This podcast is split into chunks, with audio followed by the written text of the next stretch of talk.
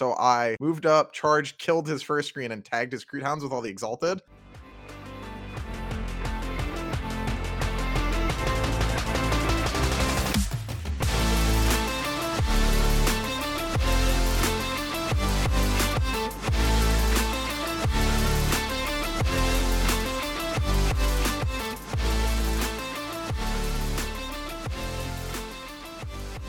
Good evening, everybody, and welcome to episode 70. This is StatCheck World Championships of Warhammer Rundown.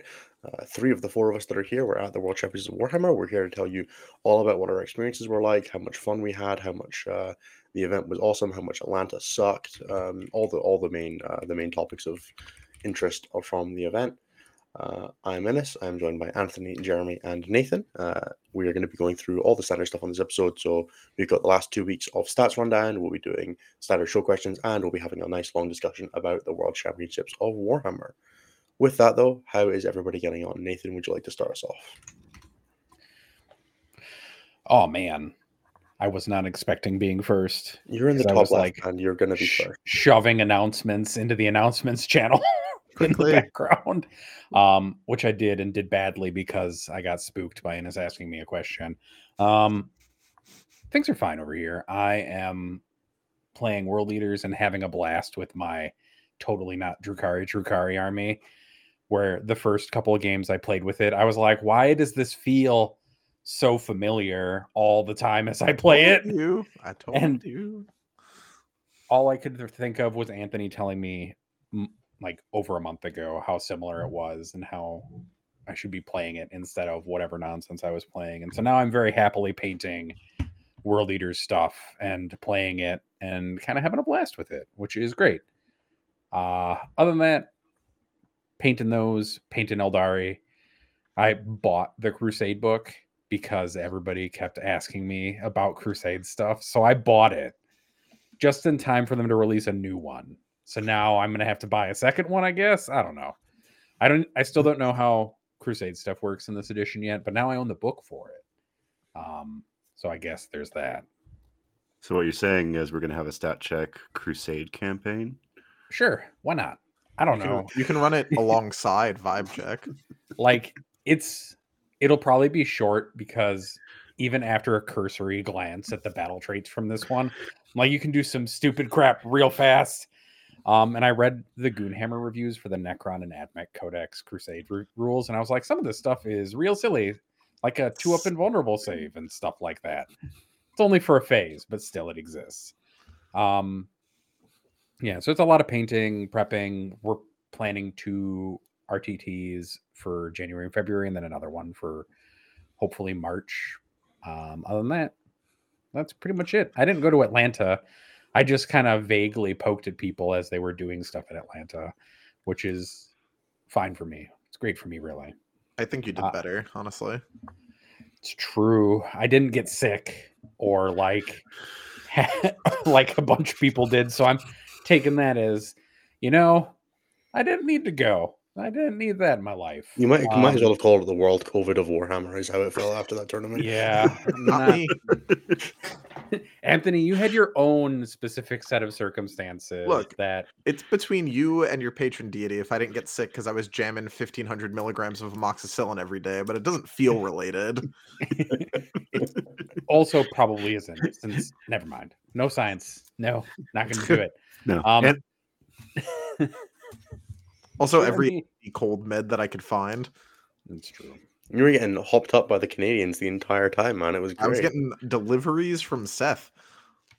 He would just walk by my table and shake a pill bottle at me, which didn't look good, but you know, To be fair, I was getting some of that on, my, on the last day, and I was like, I don't know what I can take. I don't know what any of your medicines do, and I'm allergic to a bunch of stuff. Leave me alone. I'm sorry. So, Yeah. how about yourself, Jeremy? How's your last couple of weeks been? It's been good. Um, we'll talk a little bit more about the the champs. I had a great time there, getting ready for a GT this upcoming weekend here at the Dragon. We've got 30 people registered for that, so that should be a great time. And of course, as soon as I got back from Atlanta and got sick again, me and events apparently don't get along right now. Um, I've now hit the ground running, getting ready for OVO planning. And then, yeah, just looking to the new year, figuring out events. Uh, we announced we started selling tickets for it, but we announced the Auto 40K Teams event, which is going to be a 24 team, eight man teams event here in Ottawa. Uh, it's going to be we're going to be using Wayland Yutani terrain. We've got new the new mats that the Dragon just got in, so everything is going to be basically as brand new as it could be. We also announced that All This Dust is coming back at the end of March in Petawawa. Uh, Ooh. we're going to most likely hasn't been finalized yet, giving away another Khopesh to the winner of that one.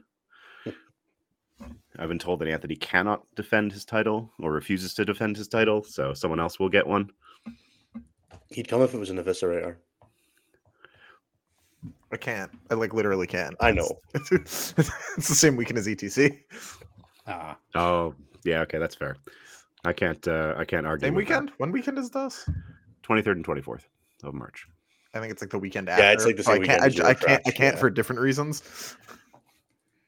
I'll be Yeah. at Ottawa teams. Hell yeah. Yeah, I've uh, recruited Nathan to be one of the judges because I will most likely be playing in that. Uh, and so Dan and Nick are heading up the judge team for that. And I'm going to have nothing to do with it aside from just chilling the event and getting as many awesome teams to come out to it as possible. Yeah. Uh, yeah, so that's where I'm at. How about you, Anthony? Oh, I'm next. Oh, I guess I'm It's, on the it's been like a month since you've been on as well, so you can go a little Oh. bit more. God, when was the last time I was on? It hasn't been that long. Before Cali Cup, bro. Oh no, surely it was after Cali Cup. don't think so. I don't think that's true. 'Cause I, did think the was- post Cali Cup episode alone with Jeremy. Yeah, then there was an episode after that that I was on. I don't think that's real. I think you're lying. Also, your mic's not working. Fuck you, Innes. Um, the um, the uh, I've shortly been on since I. Anyway, I won Cali Cup. Woo, easy. Um, world eaters undefeated. Feels good. Uh, was their first tournament win again. Uh, got to answer a bunch of questions and talk. I've been talking about that a lot. Uh, a lot of people have picked up the banner and run with it, kind of since I've um, took them to LGT. They've seen a bit of a surge in popularity, at least on my end. Um, so them being broadly around has been pretty cool. Um, took them to Cali Cup one, took them to WCW while uh, after a series of unfortunate events had to play on uh, more than zero painkillers, which is not ideal for a uh, intellectually stimulating game like 40k. Um, so not my not my best. I still went six and two, so I did well. Um, but it was a little touch and go in the like the the two losses basically were like eight or nine point losses or less or slightly more or whatever. Um, and I think they very well could have been wins if like some combination of like I was 100%, my opponent didn't play like actually perfect, or just like a little bit more luck to carry me through to the outs. But that's how it goes. Um, yeah, think that tournament went well. Um, I am probably the most openly critical person of the WCW, uh, just kind of in general. Um, I thought like the event being fun had basically nothing to do with what the event organizers did. Um, I thought it was fun by dint of like the people there, and it was cool to play like in a tournament with that many like high level players. But like the hotel was nice, but the area around the hotel was like a nightmare. Uh, the drunk, large, aggressive homeless dude yelling, "Come on, bitch, come get some!" as we were walking back from dinner on the first night really set the tone for how many times I wanted to leave the hotel. Um, so as he was like clanking liquor bottles together, it was really a good time. Uh, very safe part of Atlanta, by the way.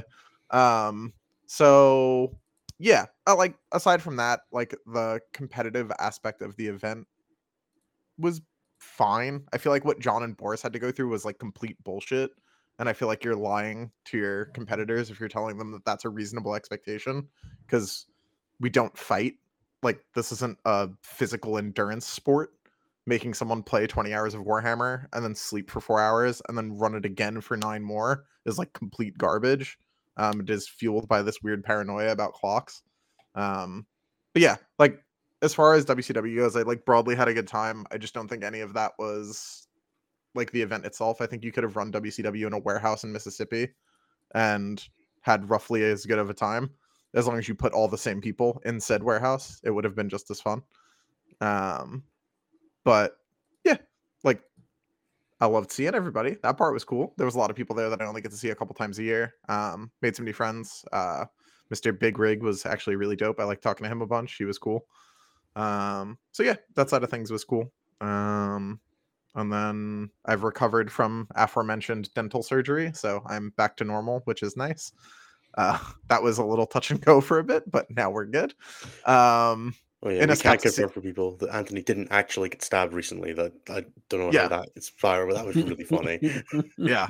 Um, Innes got to see me realize how rough I looked on day, what was it, one or two? I like looked in a mirror after we finished the day and I was like, Jesus Christ, why did no one tell me I looked this bad?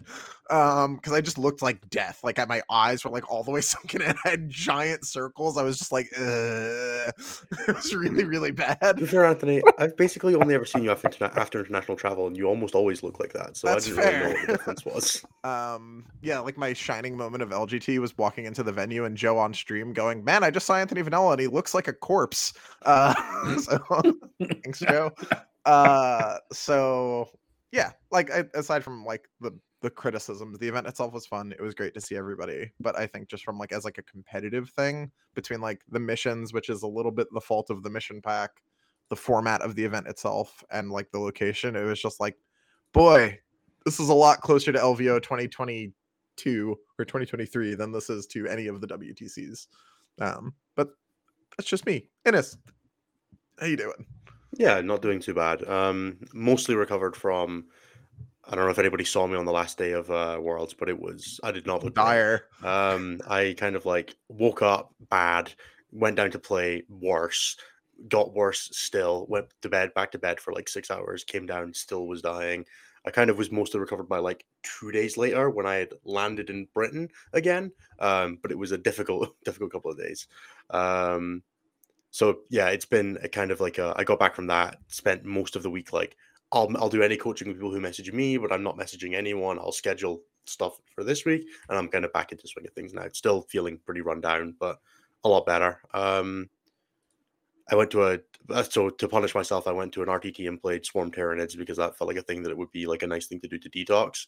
Um, and that was really good fun actually. Uh, really enjoyed that. So I managed to win a little RTT. Um, playing 170 models. I managed to lose 450 models in three games while killing no more than 50. Um, just you know the good the good kind of ratio. Um, yeah. Besides that, it was mostly worlds, obviously, which we'll talk on a little bit more in the world segment. But I managed to go five and three there, which I was a little disappointed with. But I'm mostly not counting my last day because I did not feel like I was awake for that game. Um, and the other two, like, definitely felt like they were within my control, and I'm not too upset about them. So for what it for what it was, and for the list that we took being experimental, I'll say uh, I'm pretty happy with the performance overall. Um, yeah, as as uh, AJ says in chat, screw that nid list. He managed to kill my list like 160 models to about 20, but didn't didn't manage. Didn't manage to 20 points. Sounds about right with that list. It is. If you do not know what you're getting into, it is a hell of an experience to table your opponent twice over and lose. It- It's really funny when the Death Guard are dropping your OC by one and still getting it matched on every objective because they're all battle shocked all the time. Ugh. Wait, did, did he have Mortarion by any chance? No, Oh, okay.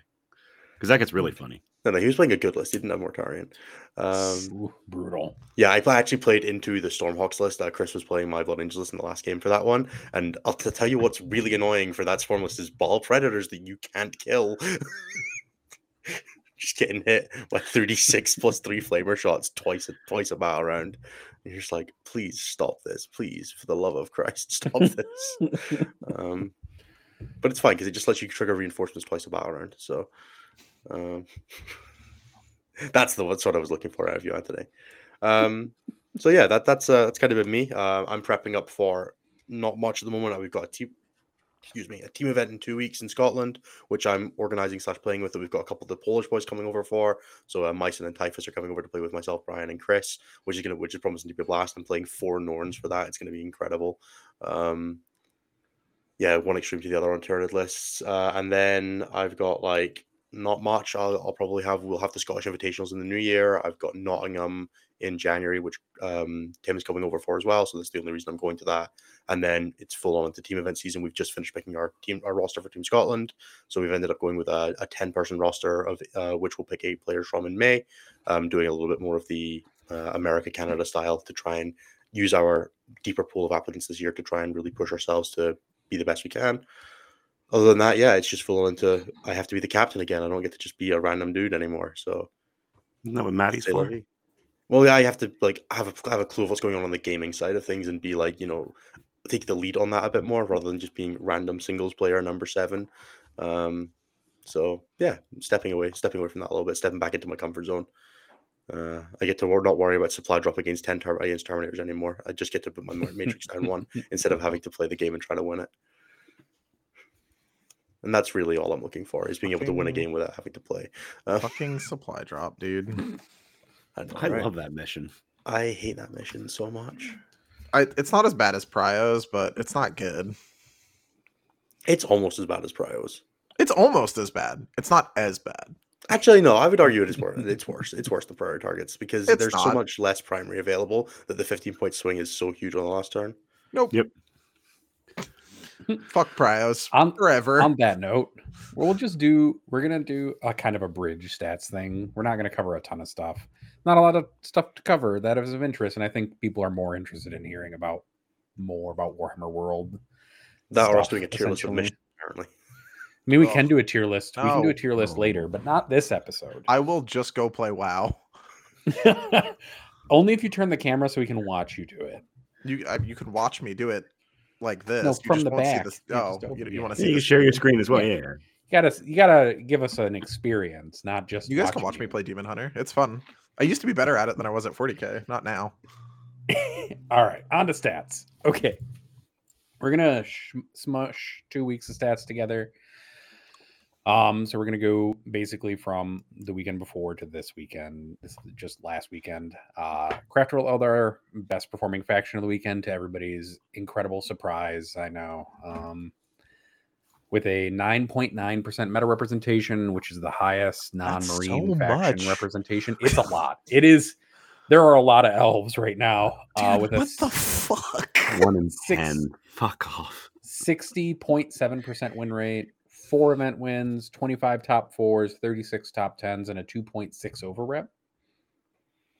A 2.6 at 10%, huh? That means Yeah, they're making up twenty six percent of the top fours. That's good. Roughly. Yep. Solid. Pretty good. So yeah, pretty one, good. One not in, do- one, not one- dominant, by the way. one person in every top four is an Eldar player. Yeah. Uh, Black Christ. Templars are the next up. Uh, 4.4.1% meta representation, which actually is quite a lot for just That's a lot a for a- Marine faction generally. part of Marines. Um, it's actually the most of any Marine faction based on what I can see in front of me at the moment. Uh, they have a 58.4% win rate, two event wins, five top fours, 17 top tens for a 1.27 over rep. And then I'm its just, gonna leagues vote guess, I'm just gonna guess all of those are Iron Storm lists. probably. We'll go look at it. We can look at it later. I'm going to preview something that everybody's going to be really excited about a little bit later, I think. I'm pretty 'cause sure the the- best Templar list is either Gladius or Firestorm. People keep playing Ironstorm with Meltas. The one I that's mean, been a winning lot of it's Iron Kevin Zollinger. Yeah. Yeah. Yeah. All right. Leagues of Votann is in third, 4.9% meta representation, a 56.9% win rate. Uh, three event wins, six top fours, 14 top tens, and a 1.28. And then Chaos Space Marines are next with a 7.7% meta representation. So their meta representation has also been increasing. They have a 56.3% win rate, two event wins, eight top fours, 22 top tens, and a 1.08 for overrep. And then rounding out the top five is World Eaters with a 4.7% meta representation, a 56% win rate, one event win, five top fours, and 13 top tens with for a 1.11. Uh, outside of that, like the biggest deal is and that people have been talking about the most is probably Sisters of Battle, who won three events just this last weekend. Uh, 2.8% of the meta. So they've started to spike back upwards, and meta representation is kind of what we're starting to see. 52.4% win rate, three event wins, six top fours, nine top tens for a 2.27 over rep. So I they won three events, I which need is Sisters players to chill the fuck out because I need that faction to be good for when Typhus plays them in April. Well, they might have thing- booked by then. Fine. they might have a book. It's true. They won't, but it'll be like summer. You're just worried they're going to release the Bloody Rose attachment. You're going to have to play them. Mhm. Yeah. Who plays sisters on your team? Everybody else. Everybody, yeah, but what happens if CSM and uh, uh, world eaters just eat shit? I'll be Nids again, dude. I am Team America's Nids player. Me and Sean, Oh, you're the Swarm not player then. John. Sure, I don't Yeah. care. if I already have to play something I don't like, I might as well make both of us suffer. The other aberrations, just to note, are Death Guard won two events um, over the last two weeks. Four top fours, 14 top tens for 0.92. And Then they've now won seven events since the slate. yeah. It's a fair pretty good. Few. And then Tyranids won two events, five top fours and 17 top tens, while having a 47% win rate and a 0.88 for overrep. That's Nid Let's go shit. Tyranids. Well done. Perfectly. And then at the bottom is Drukhari, um, who have 21 players over two weeks for a 1.9% meta representation, uh, 38.3% win rate, and a 0.56 overrep because one player got a top four. Um, Imperial Knights are right above them at a 42.1% win rate, same meta representation, but no placements to speak of, so they have a zero for overrep. And then Space Marines at 7.1% of the meta, 43% win rate. But they won two events, have six top fours and 11 top tens, and have a 0.88 for overrep because of it. Just because not everybody's playing Iron Storm or people playing all sorts of random stuff. It's actually pretty Uh, solid for Marines on the whole, right? For a faction that's played pretty universally, doing average is usually a pretty good sign for them. yeah, 7% of just Codex Marines too, and not all the various like subgroups of them is not bad. Uh, Custodes are fourth from the bottom, uh, 3% meta representation, 43.3% win rate. They got a top four and three top tens for a 0.34.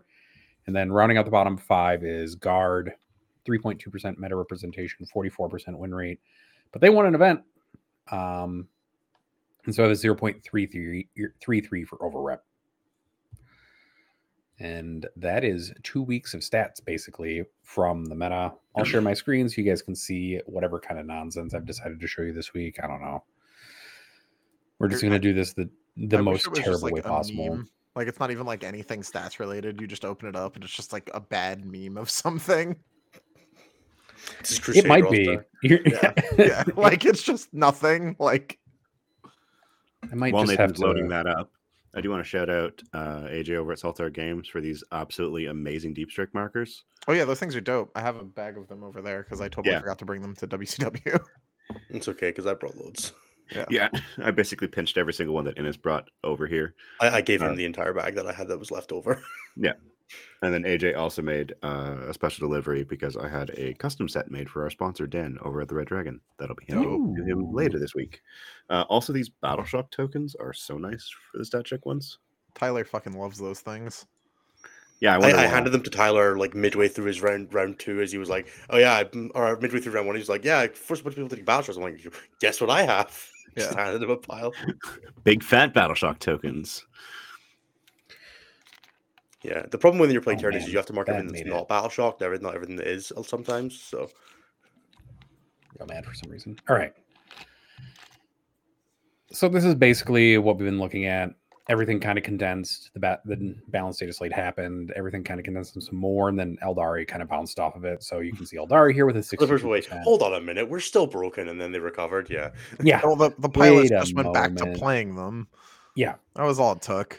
The only thing I really wanted to pull out of this because I think it's kind of funny. Is this. GSC. Ow. oh, Jesus Christ. it's just, oh, look how good we are. Oh no. I don't think they're that bad. well, Like- apparently, well, it You're depends who's piloting them at the champs. Oh my god, guys, get it to fucking together. Uh, Chaos Space Marines are right here. They've kind of Uh, Hold on. settled into the unbalanced region of this map. Look, GSC might not be great, but they're certainly fucking better than Blood Angels. What are we doing? apparently not, bro. Apparently Come not. on. Apparently not. Come on, guys. just Yeah, it turns out the. Death Company are pretty good in. Uh, Dude, that isn't the Blood Angels in the dashboard just the fucking Sons detachment, or is that all No, of them? it's all. It's of them. Oh, okay. Yeah, if you use Blood Angels units, then you are Blood Angels. All right, fine. I If you- thought that if was you just, look at the Sons of Suns. Sanguinius, yeah, Sons Yeah. of Sanguinius are like below the graph. Good. Mhm. Okay, that's fine. Not good. And then- That's bad, obviously. But like, you know what I meant.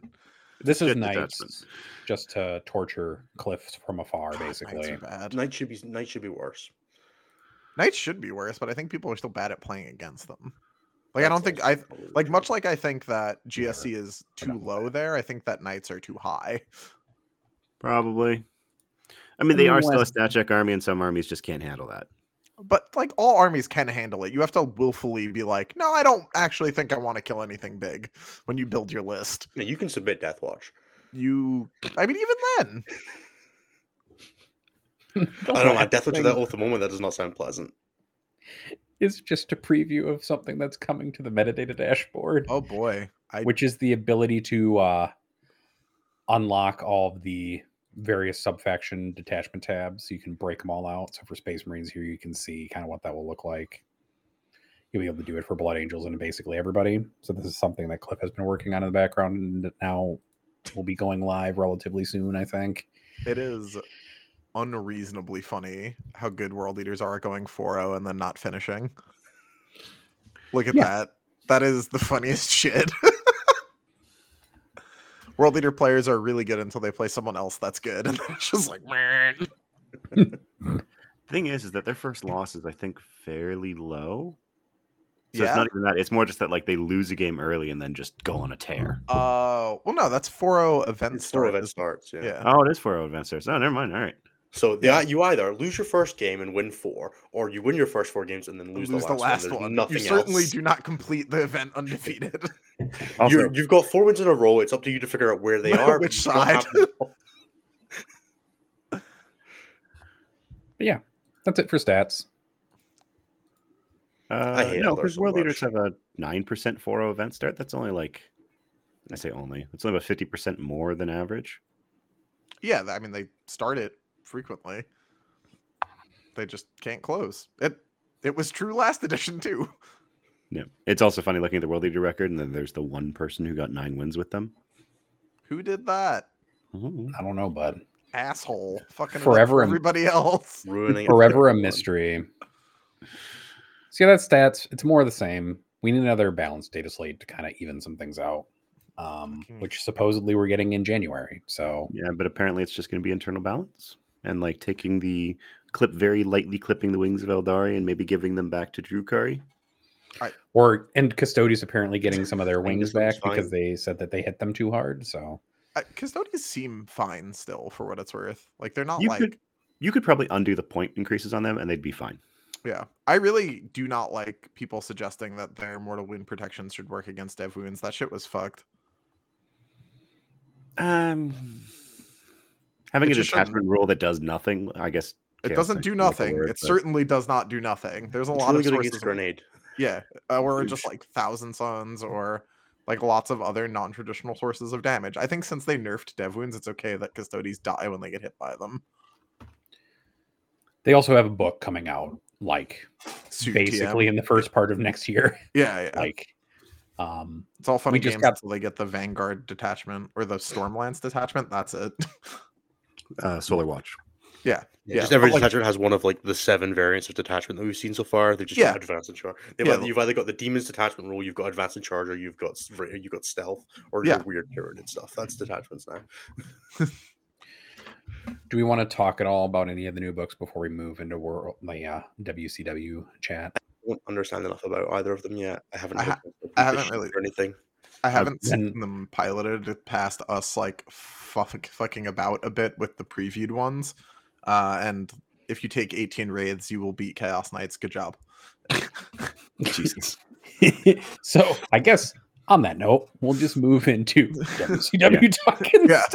like I, I read both of them to help write reviews, and it was still that moment of like, uh, It's too much shit. With I don't think anyone like the one of the failures of this edition, not of this edition of content creation for this edition will be the like as much as they were often inaccurate last edition, they are for certain going to be inaccurate now because there's no fucking way to pull what's going to be good out of six detachments on an initial read. It's just not happening.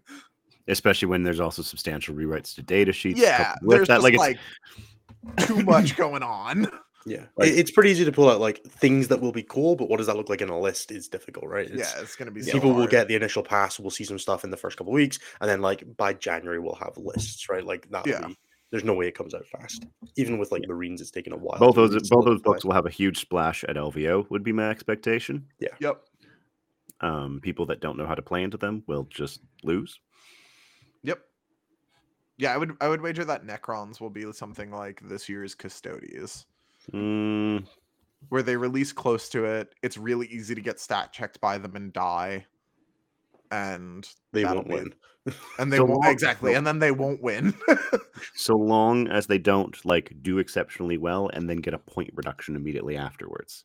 sure, yeah, yeah, yeah. I, d- I don't care about As what soon as you said after as soon as you said custodes, I immediately got I mean, some level of, of trauma. The other thing to think about there. is that we don't know if these books are going to come with like a digital points change that's associated with Yeah, them, which is what happened with Tyranids, Tyranid right? Marines. Yeah, yeah. And Both of them got changes. for, for what it's worth, like I, in hindsight now, can be okay with Custodes getting buffed after nearly winning LVO because they got fucking dumpstered by release Tau and then invalidated by Eldar and Harlequins. So, eh, maybe it was fine.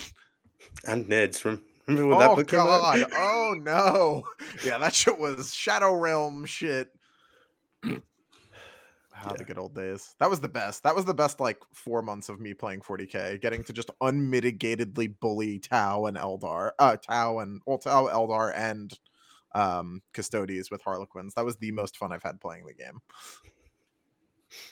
I think we might be bad people. Um, I God, it was so cathartic after Cherokee. Man enjoys playing 80% win rate faction more at 11. Oh god, the back-to-back major wins, just 12 games undefeated in two weekends, felt good. Fucking custodes. Anyway, uh, um, shall we talk about WCW in depth then? yeah. Does someone more positive want to go first? I'll go first then.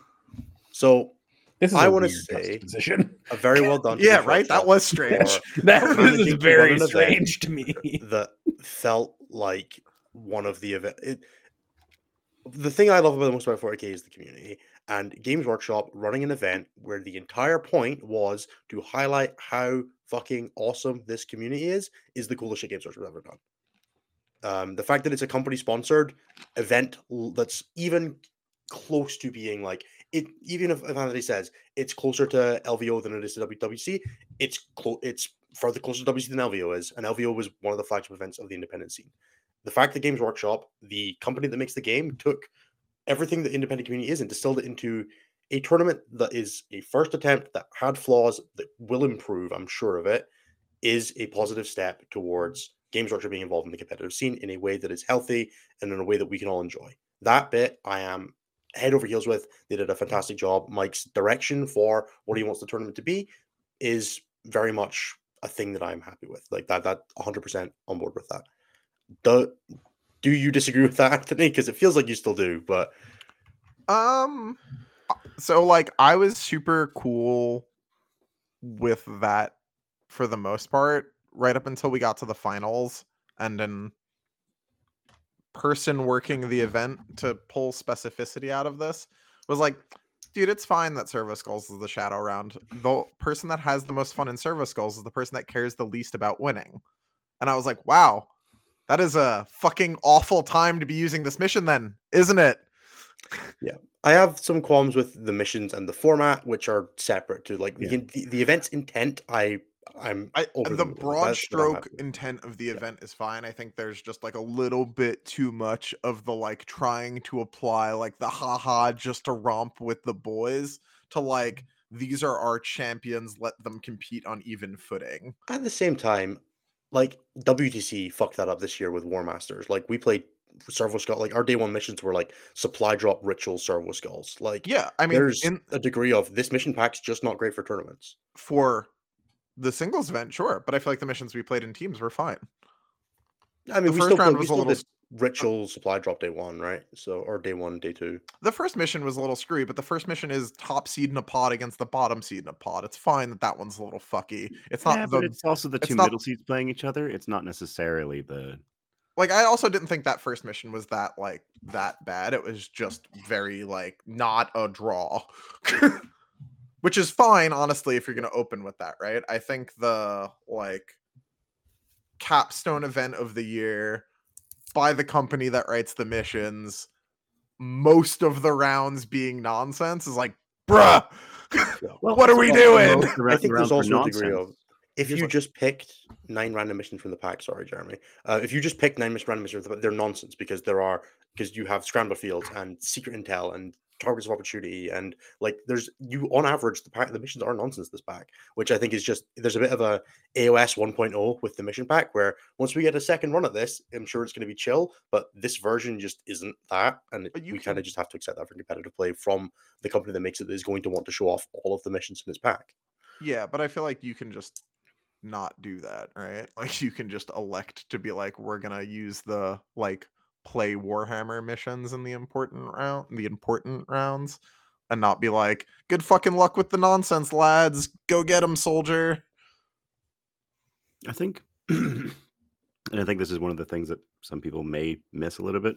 Like Innes does make a point about showcasing everything, but there is, and I'm entirely playing devil's advocate here because I don't agree with this, but there is the element of sometimes the crazy wild shit is what makes Warhammer what it is.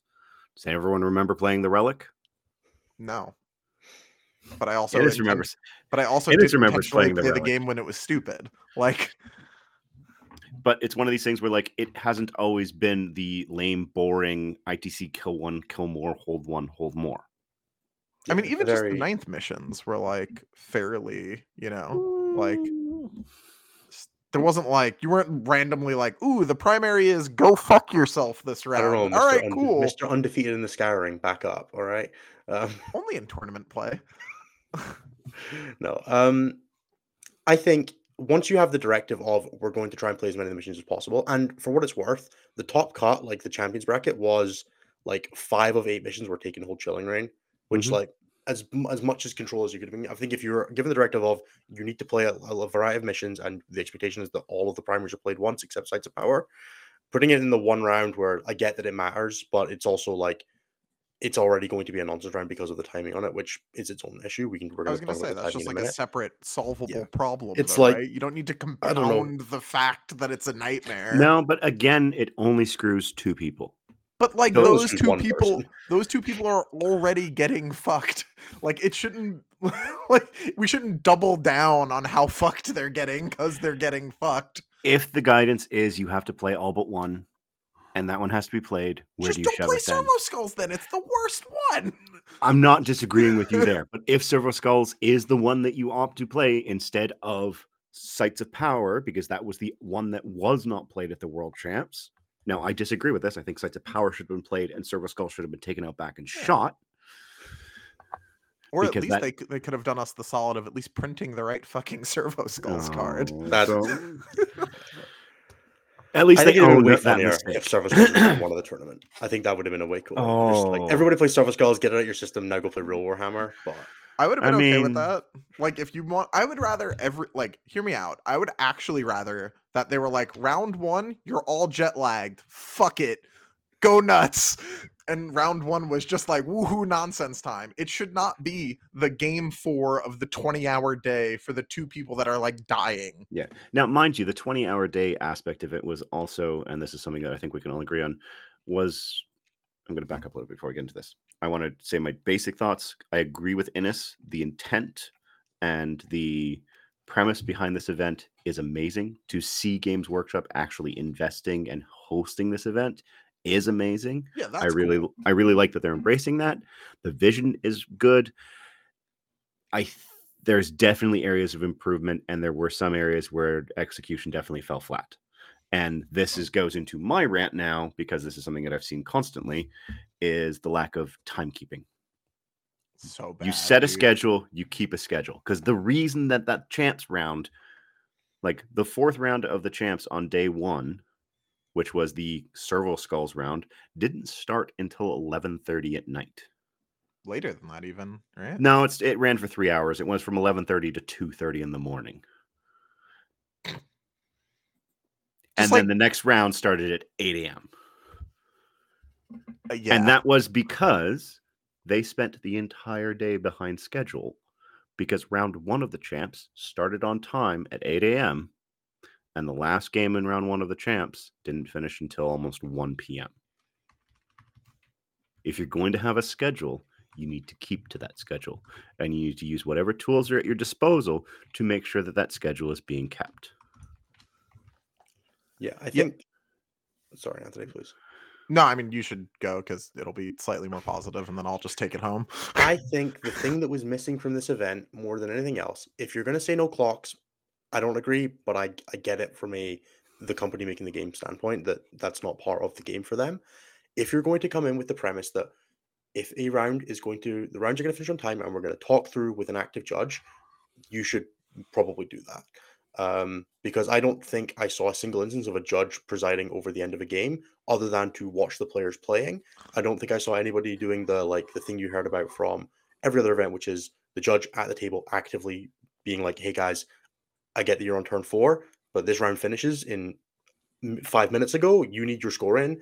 What is the resolution to this game?" I didn't see that even once. I don't think. Now, obviously, I wasn't everywhere, and I can't speak to everybody's tournament experience, but I watched a lot of the end of a lot of high stakes games, um, and they all played to the finish, whether that meant running an hour and a half over, or two hours over, or whatever. And I think when that's part of the pack is that we're going to finish rounds on time because we have this judge team that is, you know, our, our compilation of the best judges in the world, honed over, you know, a couple of years of Warhammer Open events and bringing in the WC judges and all that. Use them, don't sideline them. I think that was the biggest issue. and empower them. Yeah. Um I don't really have like a nice way to say this, but it's just that like their timekeeping system is like just an abject failure. Um like it just is. And that's okay. Like some things just don't work. Like unlucky, but like The- also The this is- milestones are good. they're but adorable if we were playing Kill Team or some shit, but they're not at all effective for 40k. They just aren't. the The armies are too incongruent to each other. Like knowing who's using the time or where the time's going is not something you're going to realistically achieve without a three dollar device that lets you do it. Unlucky, just is what it is. Is that solution perfect? No is that solution something that you can enforce on players going to a regular GW event that isn't the world fucking championship? Probably not, because there's a lot of more casual players at those events.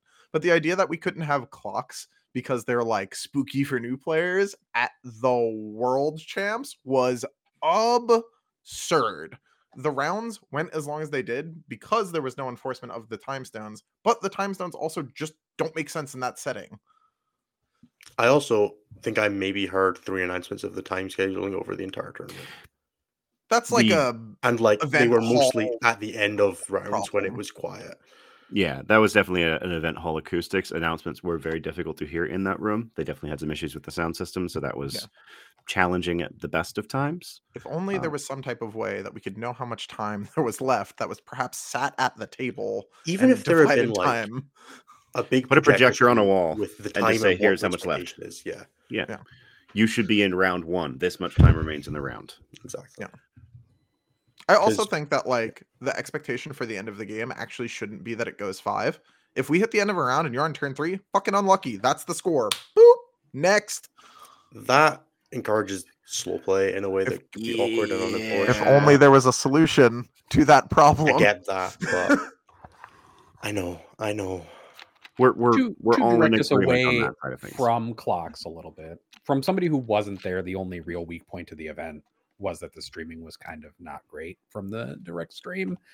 The non GW mainstreams were pretty good, but I also don't speak French, so It's a bit hard. not as not as useful. Um, because to be honest, Warhammer 40k streaming is hard to parse at the best of times without an expert telling you what's on the table. Or Because level like, cameras are not- interaction. Amazing Mhm. at capturing five green models on a green table with various pieces of terrain on it and explaining My- what what unit that is on it. Which My is Trying better mom and dad tried to watch the stream of me playing in round five and got annoyed that it was jumping to Sigmar. And if my mom and dad are getting annoyed, Yeah. Yeah. And that was the that's most common complaint where anytime one of the Canadians would be on stream, people would just be like, I don't know what's going on because you know Nick is playing against 20 Hearthguard and then they cut to the AOS stream and they cut back and all the Hearthguard are gone. And you the casters have no idea what just happened, aside from there are no Hearthguard left on the table. And some of this is going to be growing pain stuff, right? Like some of the stuff is just going to be we're doing this the first time for GW. And maybe like external expertise being taken for lessons isn't a thing that they do all the time for their event running. I'm not going to tell them what they do and or do not do. But this I is perhaps an opportunity for them to receive feedback from that survey system, right? And hopefully everybody provides I- everybody fill out your surveys and tell them Yeah. what to do. that. Like, they're by Yes. far the largest company in the space. They've run tons of events at this point, competitive They've worked with many different stream teams over the years. Like, they should fucking know what to do. Right. And I don't you know what? It's also one of these things where this was the first event of its kind. It was being run in tandem with the Grand Narrative, which definitely had a lot of resources invested in it. So But it's not the first Warhammer event. no, no, no, no. I, I, I- I know that. we also don't know what kind of corporate directives they have on overhead of this, right? Dude, There's also a um, degree of are they allowed were they allowed to do everything the way they Dude, wanted, or was there like a, the stream has to be both games, right? They I'm could have just been told you're not allowed dude, to. I'm homies with all the streamcasters. I love those guys. It's not shit at them. This is shit at the people that make these fucking shit decisions, right? I don't care. Wherever the buck stopped, that's Yeah, where the criticism. that is guy's aimed. fucking up real hard. Right. I think also people are probably going to take like this is a lot of complaints, but we want these events to be good. Like 100%. we want them to be good. We want to go to them well and be a- able to after this, have we're going to talk a whole bunch about all the games that we had that were awesome. So like, Yeah. we're, Yeah. we're getting this other. Now, can we talk about how crap two games a day is? I did not enjoy that. Two games a day is fine when it's like One game a day sucks. between. One game a day was like a bit trolling, but like I was I was injured, so I was like when there was less games in the days.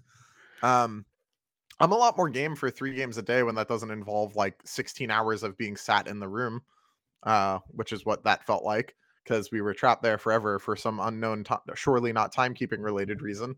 Um, but like the the like games themselves were great, right? I think the biggest like summary that I could put to my feelings on WCW were that like after I went to WTC, it completely changed how I interact with 40k. Like night and fucking day difference. I am not at all intending to even consider changing my schedule to get a ticket to go back to WCW. Like even a little. If I trip into a ticket on accident the way I did this year basically, where like I pick one up from us winning KC teams or like suddenly Cali Cup has a ticket, fucking sick. If not, no real loss as far as I'm concerned. Like that was more or less the same to me as like doing just like Alpine.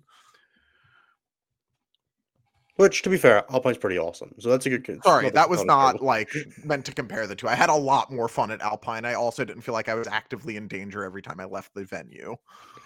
It's because there were like seven people in wherever in Sure. Say what you will, no danger. right. Shall we talk a bit about how our games went?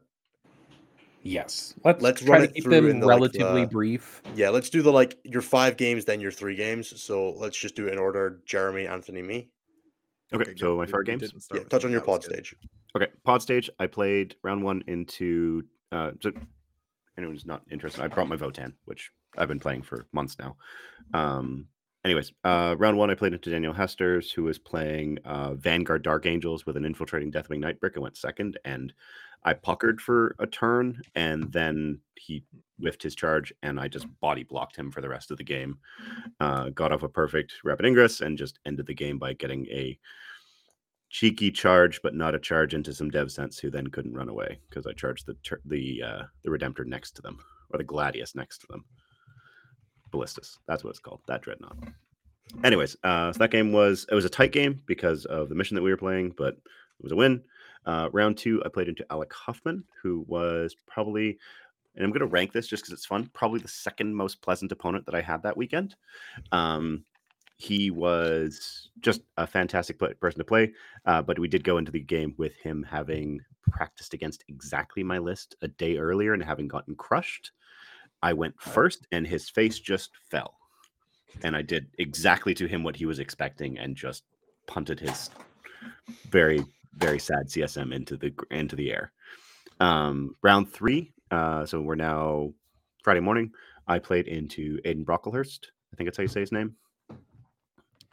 Uh, really, fellow, really, really nice fellow. Uh, part of the Stat Check patron. Uh, we had joked the day before it'd be really fun if we could play because we were in the same pod. We were both 2-0.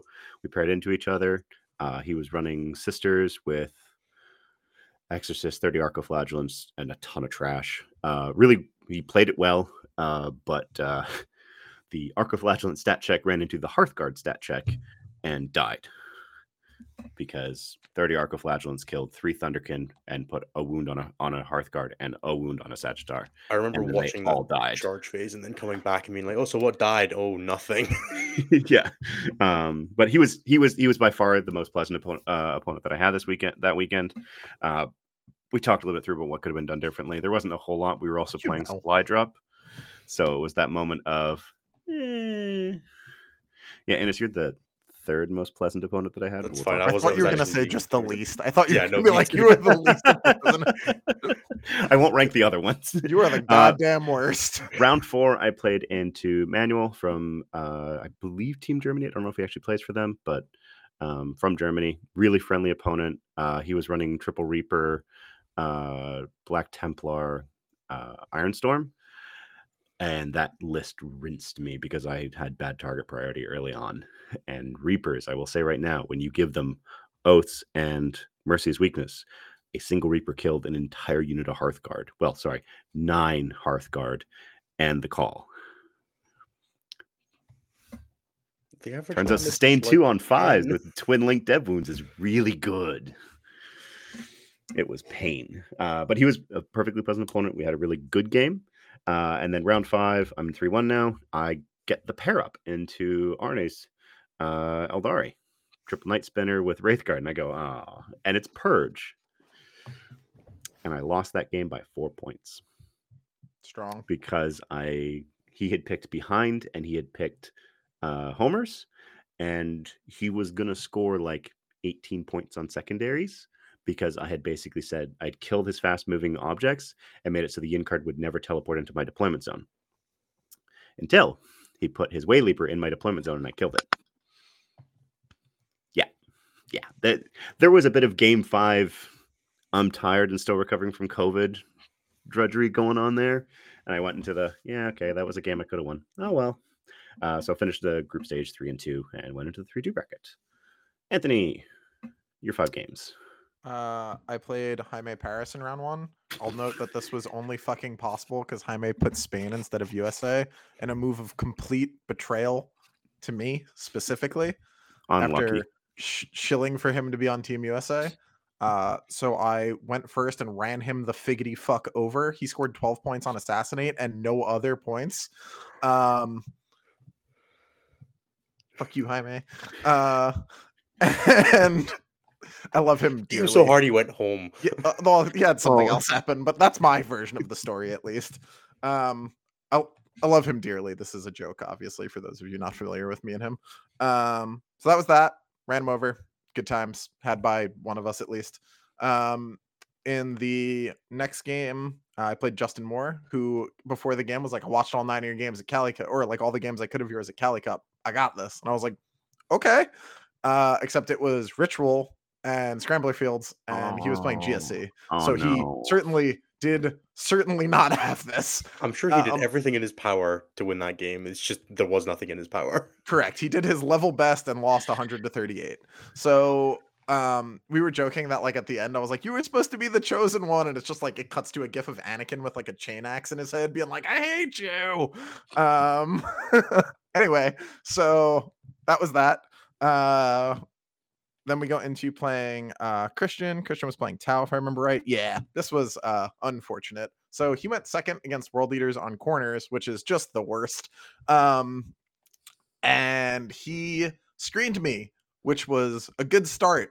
The bad part was right afterwards was that his uh Kroot hounds were right behind his first screen. So I moved up, charged, killed his first screen, and tagged his Kroot hounds with all the exalted and and then on his turn he failed both fallback locks so he just had nine exalted like stood in front of his army waving at him with him like literally entirely unable to do anything about it Oh, um no. in this game angron killed four crisis suits by getting shot at by them twice Uh, never connected with them in melee, so that was cool. Uh, and then he like conceded on two. The game was just a disaster. Not Yeah. the best start. This was also Um, supply drop. So That didn't come up. no, but I just mean that like It could have come up in a different version of reality, perhaps, but this game did not. Um, More importantly, it was quarters. yeah, the quarters was really where it went off the rails. So, uh, in between these two days, I started day one feeling pretty good. But as we woke up on day two, as Innes can tell you, I was like, something's wrong. Things have changed. And I had to change the amount of like painkillers I took. By the time we got to the hall, basically, I was like, hmm, not doing great. So we play against Mr. Mr. Tao, and everything's fine. I'm like, okay, let's see how it goes. And I pair, bam, straight into David Gaylord, um, which is not the optimal time to be playing against a really well practiced opponent. Now, normally Eldar is fine if they're not like perfect and super rep heavy into world eaters. And I'm at 100%. As long as all of those things are true, everything's okay. Unfortunately, oh, and if Angron comes back literally at all, that is another important part of this process. Uh, unfortunately, in this game, for the first time on the last one, none of those happened. So I lost. Um, I lost. David was coming off of his third game in a row into World Eaters and Yeah. like his fifth in two weeks. Yeah, yeah. David just having can- gone just- second every time. Yeah, just slamming the reps into world eaters. He knew exactly what he had to do at exactly the right time. All the things were like perfect. Um, he executed like obscenely well. I did not play against another opponent playing that well for the rest of the weekend. He did a very good job. Um, and then straight off my loss into David Gaylord, groggy, tired, had to think a lot in that game. Bam! Right into the pair up into the eventual tournament winner of Manny. Um, so because that's how life goes sometimes. Um, in this game, I was so Angron died on bottom of one and then immediately rezzed on top of two. Uh, so that was cool. Uh, he felt his charge afterwards, which would have just like ended the game on the spot, but he didn't. He failed it. I lost by 12. So that was that game. Um, we had like a really grindy finish. I think the end of the game was like Angron was alive for my army and nothing else, and he had like a rhino and a legionnaire, like one that had survived like something else earlier. It was like a rhino on each of his home objectives and like two legionnaires and another dude contesting Angron on the middle to like Yeah, win the was- game by five or something to win the game by 12 or something like that. it was a mess. It was a, and this was a- purge too. So yeah, it was a the whole thing was a shit show. Um, but yeah, so that was that decent pod run. Three and two was a little unlucky with the pair up at the end, but you know, that's how it goes. I was we were real consistent because we all went three and two. So Yeah. um, I had a slightly sadder path. Uh, managing to lose my game too, but I'll quickly run through mine. So my round one was against Robert Kimpton from Australia, who actually plays in the UK, uh, and I went to the airport with on the Monday back, uh, which was super weird. Um, just to be like, oh, the Australian dude is coming. Yeah, cool. Jump in the jump in the jump in the Uber, man. It's fine. Uh, so he was playing Drukhari with just like a horde of MSU garbage, and this was kind of like the, the first sign of something being disappointing every game, uh, where the Sanguinor comes in, epic challenges Lilith, doesn't like hurt her. She's like, oh come on, dude. Um, he dropped in, he dropped in lightning fast at epic challenge, hit five times, wounded once, passed the three up field. I was just like, oh for God's sake, Sanguinor. Um, but kind of generally ground through that one with um the power of whirlwinds coming out and just like tank shocking and punching Kabalites to death in combat because the fact that tanks are on force now means that you will kill a couple Kabalites a turn with two of them. Uh, and that was just enough to eventually swing OC on the objectives to get me a 12 point win. Um, then I paired into Kits with Hannah's Tau, and unfortunately, he had specifically repped the, this game into me, which was very upsetting. Um, it's like, oh, okay, cool. You're just gonna practice into my specific weird list. Screw you, Kit. Um, be fair, you were the pod favorite, so it made sense for him to do that. Sure, man. Um, so yeah, I ended up going first in this one. Managed to kill like three crisis suits with the ultimate whirlwinds and like put some hurt on. Uh, and then the board that we were playing on didn't really have any very good staging. There was kind of nowhere for the Death Company to like go forward. The only place they could go was somewhere where they were going to be in line of sight of something wherever they went. So I kind of went with the safest option where it would force him to come towards me, like you know, give me some decent shooting angles, pull him pretty close to me, keep some stuff far away. Uh, and the Death Company went out, and then a breacher squad jumped out um 10 breachers jumped into the line of sight of the death company and i'm like all right cool i can either Armor of Contempt this Death Company squad, but there are two piranhas staring at it. They're going to potentially make it take battle shocks, which means I might just not get to Armor Contempt. Or I can overwatch this Breacher squad with a Baal Predator.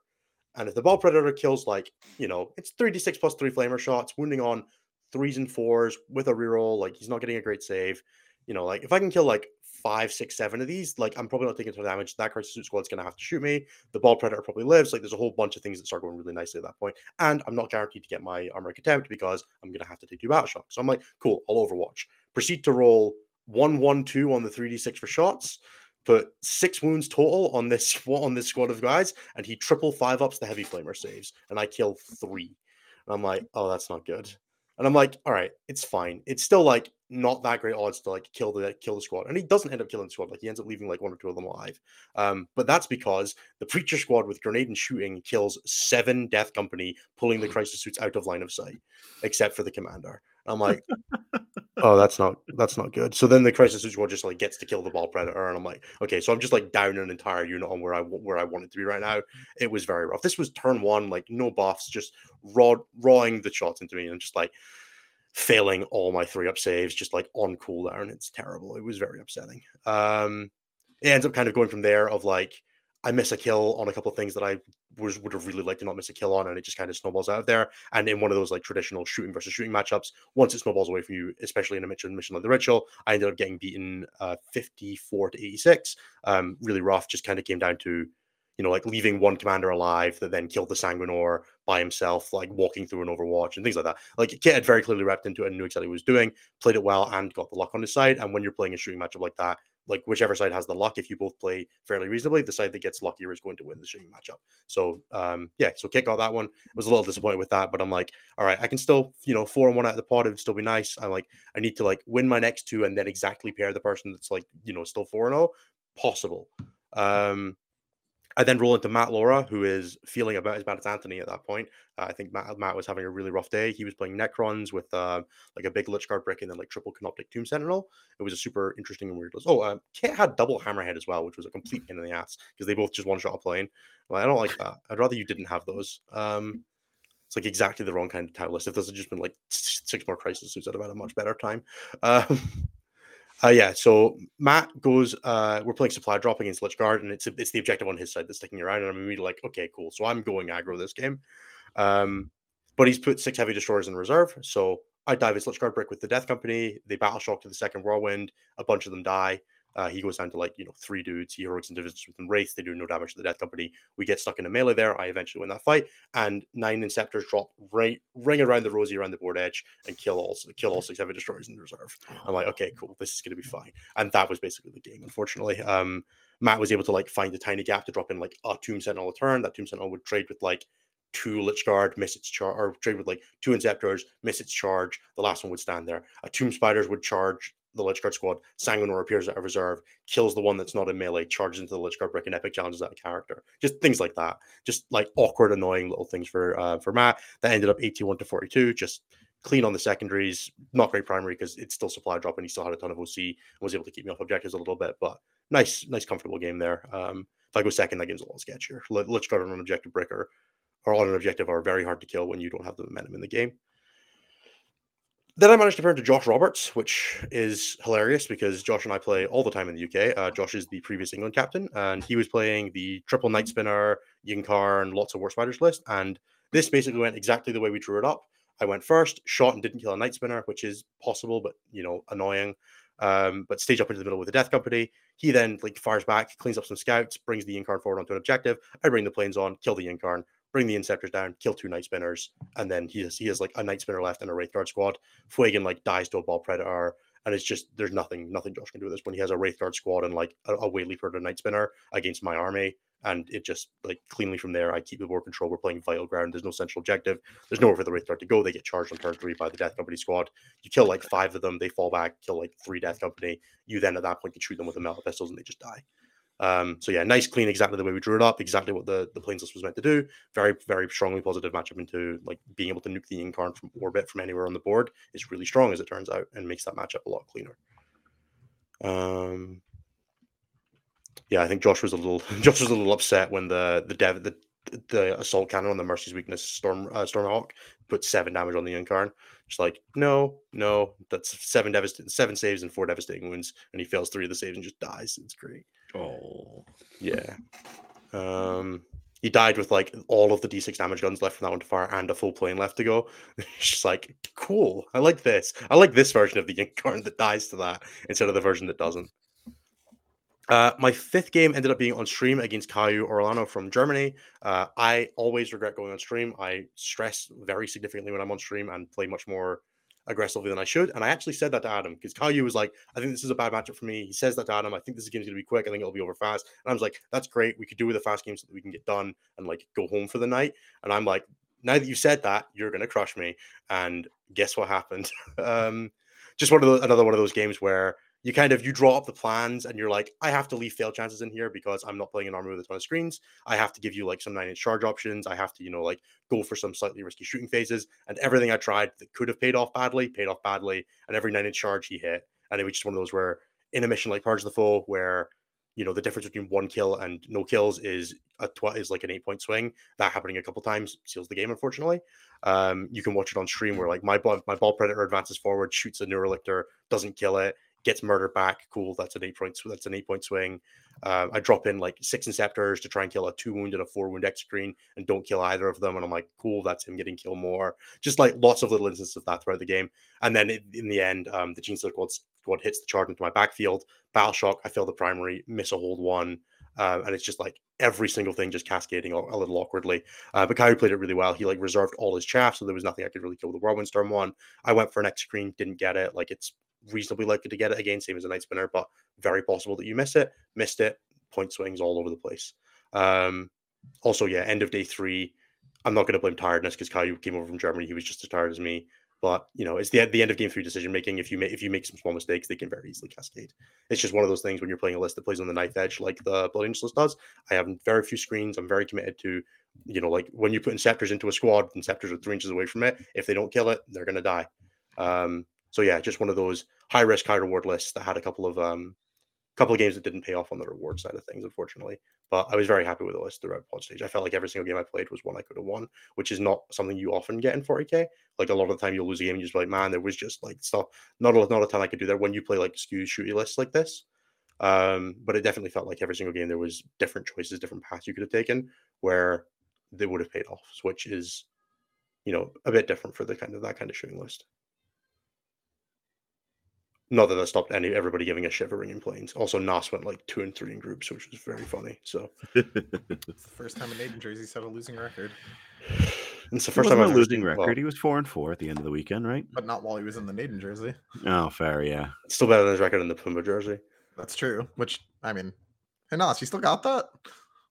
No, he went 0 1 and traded it. Jesus. Yeah, Nas lost his game one to the guard list. Actually, that guard player also beat Jack Harpster. So like, we give him a ton of crap for that, but like maybe maybe we shouldn't have. Uh, No, Nas deserves it. He went Nas in cocky and got punished. yeah, the immediate L is quite funny. The like I don't care where you are. That like the immediate like burp is just funny. That happened to a lot of people that, that weekend, though. Yeah, roughly half. half the event. Yeah. Well, no, but like, I'm more mean like it happened. Ba-dum. Man, Anthony with the math jokes, the best. After Cali Cup, I'm the math man now. Look at me. Are you though? Yeah, I figured it out at the end. it took you a while. I got it right. That's what the point of this is that you get it right. Yes. How did your uh, Anthony? Do you want to take this one first for the the to the bracket stage? Yes. So in round six of the world bracket, aka sorry you're bad, now go have some fun. Um so I played uh, Marco Santapandre in the first clip who s- tried to scam me. He was like, My army's not very meta, and he was really fucking good. And then he got completely scammed by playing Grey Knights. Um, he basically like set up a turn where he was like, Draigo's gonna charge here. I'm gonna smite and do some Grey Knight wizard shit over here. And then it was just like one for the smite, one for the smite, fail the rerollable six with Draigo. and then he just conceded. He was like, I have better stuff to do with my time. And just was like, enough. Um, which fair enough, he was about to get wrecked, but still rough. Um, yeah, so you got about as scammed as you can get like coming out of a Grey Knight turn. Um, and that was that. That was I don't know. There's nothing really more exciting to say about that game. He got super scammed and then conceded. Um, my next round, uh, I played a absolute delight, wonderful guy. Christ, I fucking hate priority targets so much. um, I basically like went first, which was very helpful in this matchup. It was against Tau again, but he played he like piloted significantly better and his list was a little bit better. Um and just like killed like so much stuff. Like I had a basically a hundred locked in on turn like three. Like I was like, I'm gonna get a hundred. And he nearly caught me because and he finished this game with 96. And I was like, what? it was wild really wild. There was a minute where I was like, I'm getting a hundred, right? And I like did the math again, and I was like, okay, I have a hundred. And then like at some point on four, I started to like lose stuff at a rate that was slightly quicker, and I was like, I have the hundred. Like if you tie me, fucking fair enough, whatever. it was just like go nuts, man, and just like let him play solitaire for a turn or two. Uh, yeah, it was that was a very silly end of that game. Um, worst mission on the pack, real travesty uh, would rather play almost anything but servo skulls than that. Um, honestly, I'd almost rather play servo skulls than that in in the nonsense bracket because we're in the nonsense bracket. It's fine. Um, we're in like the it's real to me bracket. You know what I mean? Like the the our feelings matter too. Fight, the, fighting like- your life for a winning record bracket. Yeah, yeah. Like the the I need to go home less sad. The I got two silver trophies and Lachlan Rig managed to get one bronze trophy bracket. That's where we were. Oh. Um yeah, they uh, the awards for this event were garbage unless you got first, by the way. Anyway, um the so yeah, I just think that like I don't know. Anyway, regardless, last round played Olivier. That shit was dope. I fucking love that guy. We played a really fun game. His list was really cool. We like wink wink nod nodded right at the beginning and was like, we're playing this as a scrim game for differential. Singles is a joke. Anyway, and just played the game trying to see what he would do in this scenario in teams.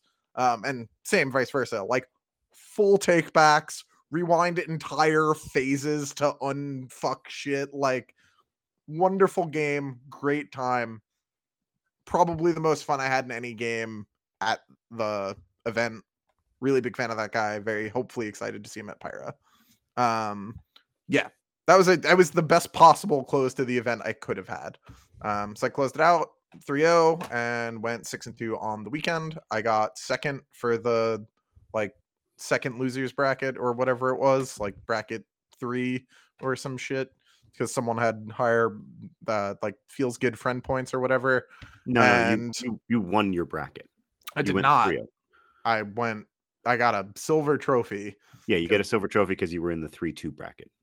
N- uh, That what they said to me was that someone else was higher. uh, The, no, a different dude had higher feels good friends points than me, so he got first, and he got a funny gold trophy. Um, so the yeah, that was pretty much it. I got two little silver trophies. I got second for world leaders, um, and I got despite having the same record, even though we played in different brackets. That was a very wacky system, by the way. Like, if you're gonna bracket us, at least let the person with the harder road just have the gold. Like, they're they're gonna like even if he had lost more than me, there should have been no world where I could have passed Brian. Thankfully, he won the same, so he got it. But like, weird.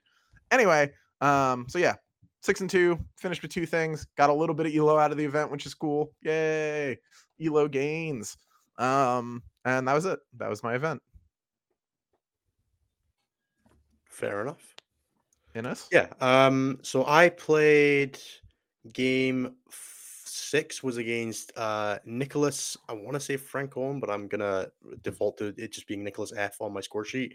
Uh, who was from Colombia, which was super awesome. You he gave me like a little bag of coffee that I don't drink coffee for, so I'm gonna like give it to my parents at some point when I remember. Nice. Um, but he was a really nice guy playing demons, and we just had one of those like demons sure are demons games where I don't have a lot of screens, and they sure did have my home objective, but they sure didn't have any models left. yeah, um, demons. Woo!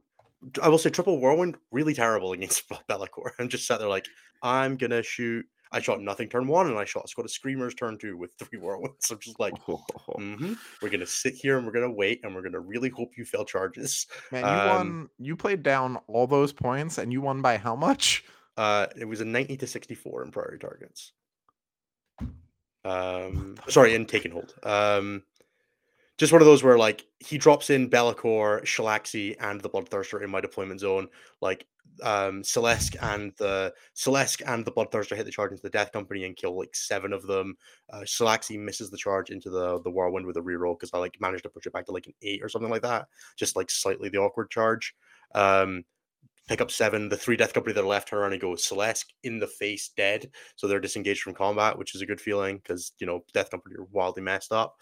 Uh, and then I turn around and between grenade strat, shooting, the planes coming in, the planes pick up Celeste uh, between like them and all the hunter killer missiles and the baal and like you know just like everything in the kitchen sink. And then like all the incidental damage picks up the Bloodthirster with like doing the last five damage doing combat. And I'm just like looking at Be'lakor like you're gonna kill something this turn. And Be'lakor killed the rest of the Death Company, and like the Lord of Changes set on his home objective, like fighting for his life against five scouts. Um, because you know that's what Lord of Changes do. No, he's like shooting a baal predator and like holding his home objective, so the Sanguinor can't steal it because the Sanguinor is like in combat with some plague bearers in the midboard. Um, because he just like dropped out the sky on them.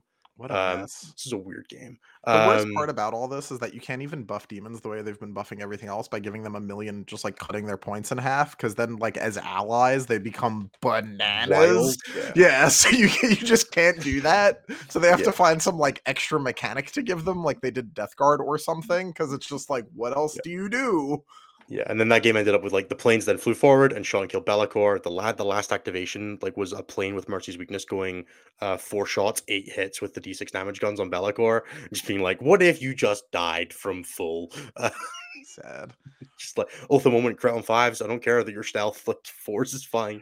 And then the Lord of Change teleports over, like scores capture enemy outpost on the last turn because like my home objective isn't screened because the space where I would have to screen it is where Be'lakor was. So it's like I can't be there. Yeah. so he just gets to put the base straight back in where it was on the three and steep strike. Um, so yeah, that ended up being a 90 point game because like I got five on taking hold last turn because I had gone first. Uh, would have really liked to go on second that game. It would have been really nice. Um, but no, Nicholas was an absolute fantastic guy. Fantastic to play against one of the best games I played of the weekend. Uh, then I played Jeremy, uh, and this was pretty easy, so we can skip over this one. Um, Two point game, no problem. Easy, three point, three point game. easy three point. clap. Uh, you put it in as a two point I game. did so put it in as a two point game. Well, Yeah, yeah. I can't, I can't do that. Fool. um, so this was a, a super weird game because this was search and destroy deployment, which meant that we started real close to each other with all those sky moving Sagitaurs. Um, and Jeremy kind of goes for the soft jam turn one, where he like puts a couple things like into my deployment zone, and like goes for a cheeky grenade play that like you know maybe pays off on killing the tech marine, and like you know ta tags up a baal, kills the other one, and I'm like, all right, cool. I'm gonna trade my 400 point death company unit for Jeremy being out of position. Uh, and that was so I pushed the death company squad forward and they kill like a Sagitaur and five dudes and they like shoot the bikes to death and then they're just stood there in a place where the only way Jeremy could really deal with them is by dropping both Terminator squads in the same place next to my home objective, which is not really where I want them, but it's also like the best place I'm going to get them.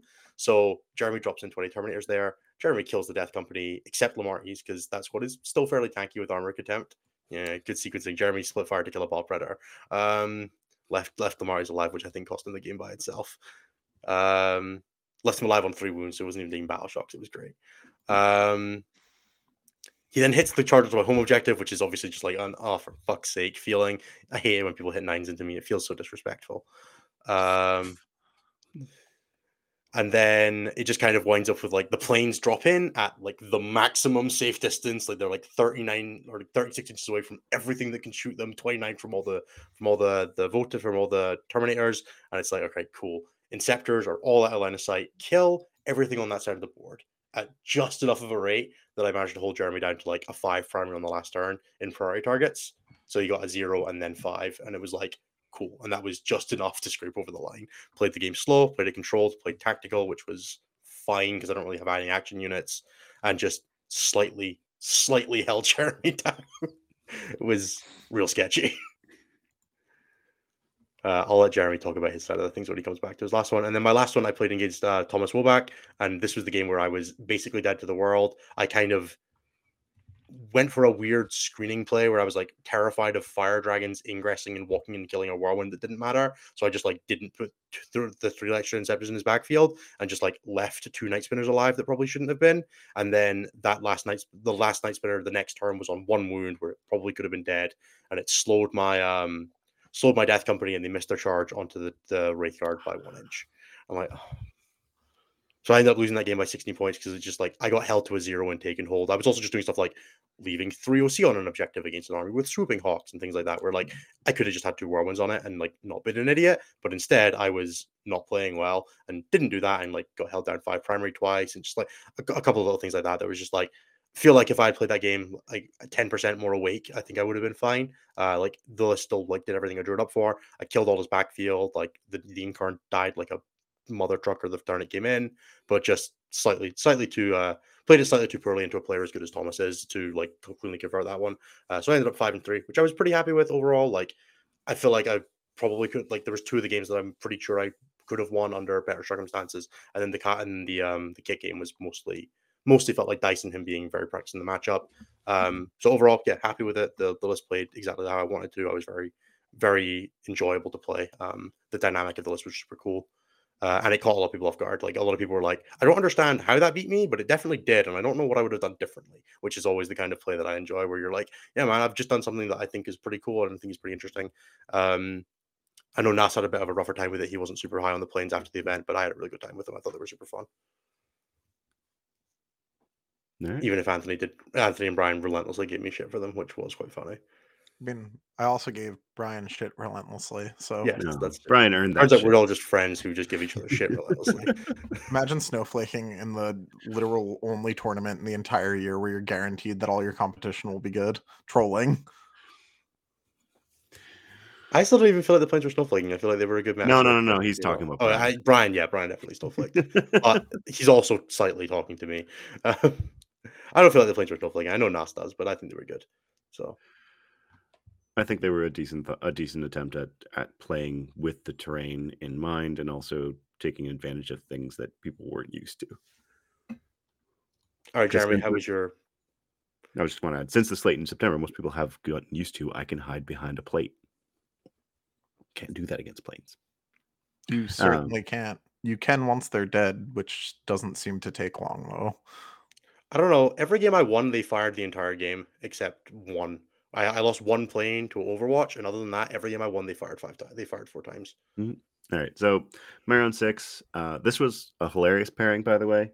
Uh, I paired into Eric Marcoux, the Canadian Knight Imperial Knight player, the only Imperial Knights at the event. Um, I have not lost Eric once in tournament play or even in practice games, and so I was not about to let this start at the champs.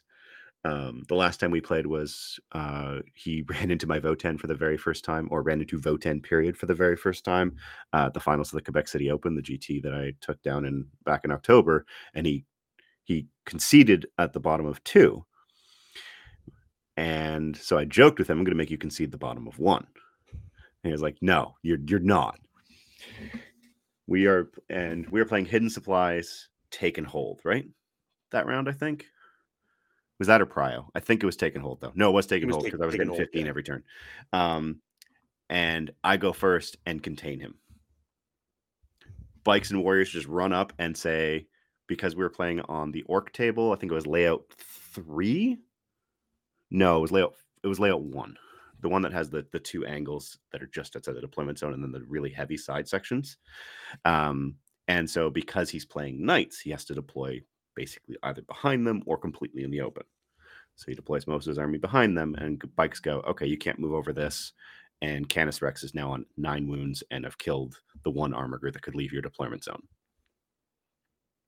So he, you know, pushes back a little bit, and I do it again. Kill the stuff that he managed to move to the edge of his deployment zone, box him in, and just keep doing this for the rest of the game until you know the end of three. He has three Warglaives sitting off in the corner, nowhere near an objective, that are held in by two low two rows of warriors that he can never pass. And then on the other side, he has three Helverins that are each on a wound because I just couldn't kill them. but they're all in combat. So I was like, no, they just die next turn, so I don't care. So we call it there. As we're about to call it, a judge walks by our table, notices that we're in Canadian jerseys, and goes, you know, you could have asked for like one of the tables around you to switch if you're playing into a country mate. Because this is supposed to be the world's bracket. You're supposed to be playing.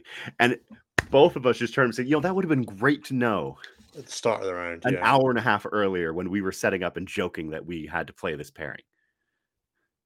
Because up until this point, and this is something we haven't really discussed, through the group stage, they made every uh, effort to make sure that you didn't pair into countrymates because the idea was that they wanted it to be Jaime.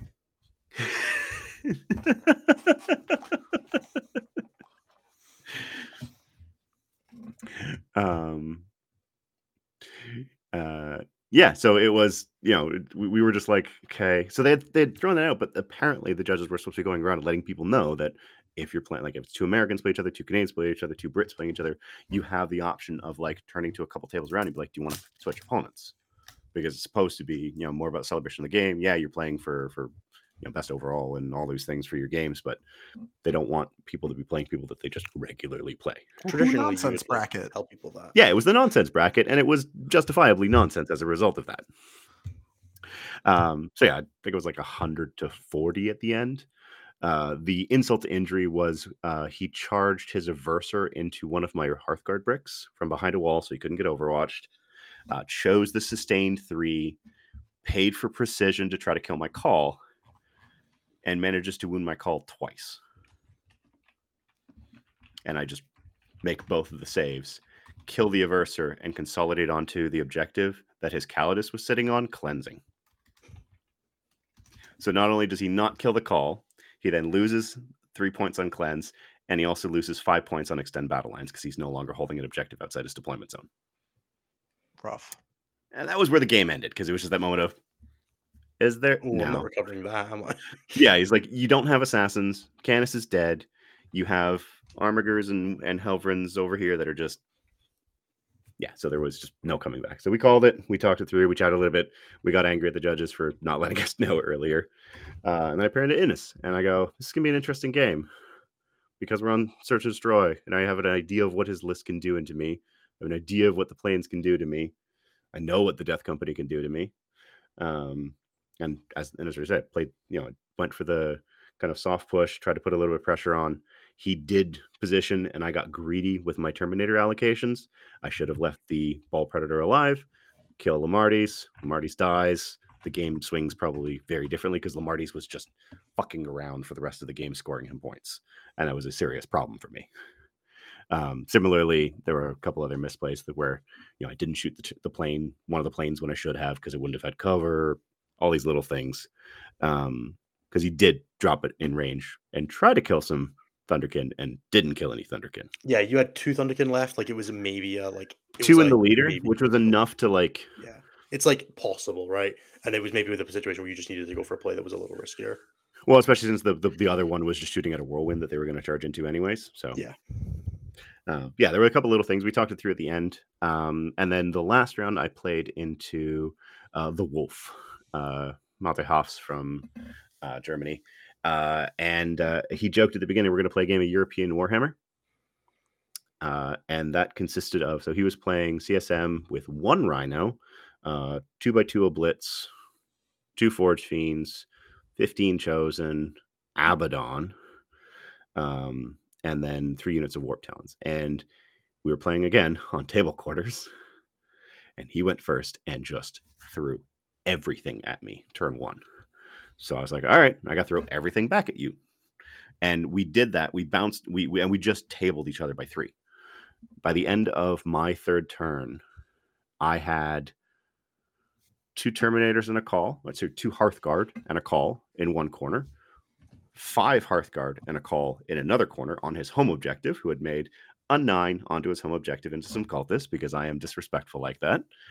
Um, and then I had you know nine two units of warriors. One of them was missing one that were just running around doing secondary things, uh, and he had two oblits, two chosen, and a lord left. And we just looked at the board state, went, "This isn't going anywhere. I have, I'm going to hold more by the end of the game. I'm going to continue scoring homers because you just can't touch this unit." And the game basically ended there, but it was very much a like we just thr we we basically punched each other out, and I came ever so slightly ahead, which ended up in a big swing on points because I was just able to sit on more objectives than he could. Doesn't sound like European Warhammer. I thought European Warhammer was sitting in a corner saying 10 10, 10 10, 10 10, 10 10. No, that's Art of War Warhammer. I don't know, man. Win by, win by one. DC pioneered that. Uh, Fair. Yeah, there are different uh different people on Art of War than are doing the circuit now are 1010 gamers, but the uh the, those out and about are out there killing nerds. I'm very proud of my my boys. They are. Uh, Big yeah, shout we- out to fucking Quentin, by the way. Holy moly, the murderers row he took down this week that weekend. Jesus Christ. Yeah, Quentin went through a hell of a run to go seven and one. Uh, yeah, mind he only you, dropped uh, Hackett, right? Yeah, Which is like uh, the cursed matchup, right? Like Necrons as Eldar is like, okay. I'll play it, but I won't be happy. Yeah. All right. Do we want to transition to questions then, or do we have Let's- anything else that we wanted to do? Very quickly Right. wrap up with I had a great time playing all the games at um, WCW. I kind of wish I hadn't done two international events back to back. It was definitely a little much on the like travel side of things. I think I would have enjoyed both events more if I had just done one of them uh, between like that and Cali Cup. So definitely a thing I'm going to have a look at for my scheduling for next year if I make it back. Um, but overall, the event was super cool. It was a really awesome thing to be like invited to. Obviously, not having to pay for it personally was pretty cool. Um, that helps a ton with enjoying events right when they're free. Um, Yep. But in general, massive success. I was super happy to be there. Um, and I, I think it would be hard to hard to complain about like the gaming side of things. I think that's the main thing. And when Yeah. it's about the game more than anything else, that's you know a good place to be. yeah, I, I I'll add my my final thoughts. Like I I'm looking forward to going back. My goal when they first announced it was to get a ticket to go, and now my goal is to get a ticket to go again because it was uh it was a great experience. It was for the event side of things, areas to improve for sure. But I played some of the most fun and best Warhammer that I've played and most challenging Warhammer that I've played in a long time there. When are you gonna play at WC, Jeremy? Come on, we'll see. We'll see you. This in- year is the goal. This Play year is the goal. year, right? He's applied to play. I have applied to play. Yeah, I am uh hopeful that there's like a sweet team event in November in Poland or something next year. Played. We'll right, see. We're gonna we'll dip into questions now. Innes, do you want to do plugs? Um, can someone else just the plugs from now on forever? You were so much better at it last time, Nathan. Can someone just like pin? Didn't I like just said? super fuck them up when I did it Yeah, with Anthony though? so do I. So All right, well, Uh, fine. Why don't you can you just do them now, and I'll do the end of the show once. Okay. That's fine. Um, okay, so standard stuff. We, uh, as always, have a bunch of things to plug uh, because there is never enough, apparently. Um, so first up, we have a bunch of other shows on the network. Please do check them out. That's Enter the Matrix and Next One. I think this is an Enter the Matrix week because it was uh, Nexon One week last week. Although they, I don't even know if they recorded it. I've not been paying attention to basically anything recently. Um, so do check those out. Those are two awesome shows about covering all other aspects of 40k, whether the Matrix is a massive focus on teams, and also like did a bunch of stuff for the like the European players that were going to WCW, and then um, X and One covers all the kind of like adjacent to 40k 40k stuff um like you know credit cards and traveling and being a dad and practicing when you have those practice and playing easy lists because you know you have limited brain brain capacity just use it in the appropriate ways on getting into the game not on effing about with a list which is always a wonderful thing to have access to. Uh, tim and cliff are both wonderful. I'm looking forward so much to seeing cliff in uh sorry to seeing tim in uh, january when he's over for um nottingham gt um yeah youtube patreon all the standard like um the stuff. There's links down below um youtube.com slash statcheck and patreon.com slash statcheck. Uh, you can get access to our discord community. Where we're running awesome things like the vibe check league. You can see all of our bonus content all of our past episodes basically anything that you are vaguely interested in related to us you'll find it on one of those two places. Um, we have a bunch of merchandise sponsors. You can find our uh, you can find us at saltargames.etsy.com, uh, which is also in the link that that covers all of our um, like tokens and like the deep strike gauges that Jeremy was showing off earlier. Um, you can go check out Wayland Yutani, uh, who are the terrain sponsors for WTC. If you use code STAT Check 5. You'll get 5% off on all your orders there. And also, we get a little bit of a kickback on that. So if you're interested in getting any terrain from Wayland, do check that out. And then also red-dragon.ca for any of your 40K or other various hobby needs in basically North America uh, and then the world if you're willing to pay a little more on shipping. Uh, Dan will sort you out. Dan is a wonderful human being who does a fantastic job at all that stuff and does a ton of help, a ton of work with us. I'm also told there's like a mystery package coming to me, so I'm going to be nice just in case it's a bad package. I don't want to get parcel like glittered, like it would be terrifying. Um, stat-check.com slash coaching if you're interested in getting some help from either myself or Typhus in improving your gameplay. Um, please do check that out. It's uh, how I make a living and how Typhus makes some extra cash. Um, it is a super cool resource, and we're very proud to be able to continue delivering that. Um, hopefully, we'll be able to do some more on this side of things with like the classes and things like that next year. Uh, that Anthony and I did when we were out in Cali Cup because that was super awesome and had a really great reception, uh, and that kind of all comes under that umbrella. Is there anything I'm forgetting? Probably. That's too late. Great, bud. Let's move on. Let's do show questions because it's three half past one, half past twelve, and I need to be up in seven hours. So the two way to the two ways to ask show questions are to super chat in the YouTube chat during the live show, or to join the Patreon at patreon.com slash statcheck, where for five dollars a month you get the community access, access to our events, discount codes, etc., and the ability to ask questions on all of our shows essentially. And provided we don't run completely ridiculously over on time, then we'll be able to answer them during the show. Uh, so I'm going to start with Discord questions, and I'll pop over to the questions that we've starred and or pushed um, via super chats. The first question is from Luke G.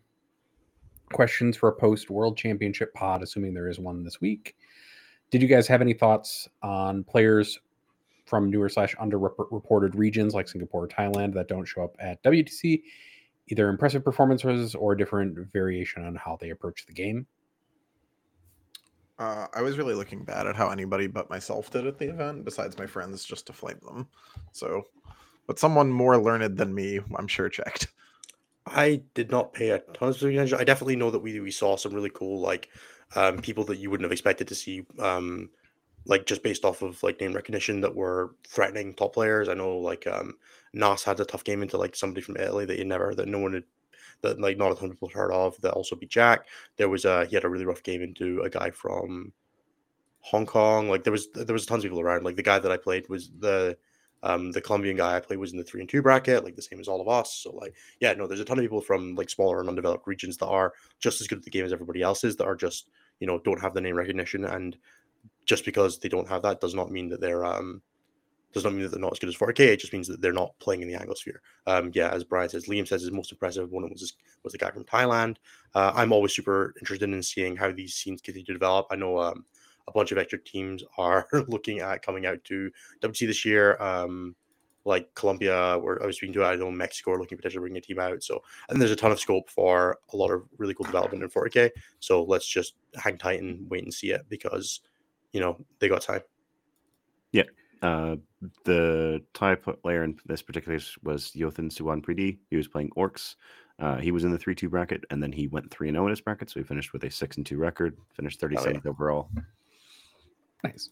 Uh, the second question from Luke is Could Innes talk through the theory behind the planes now and how it did or didn't live up to uh, expectations?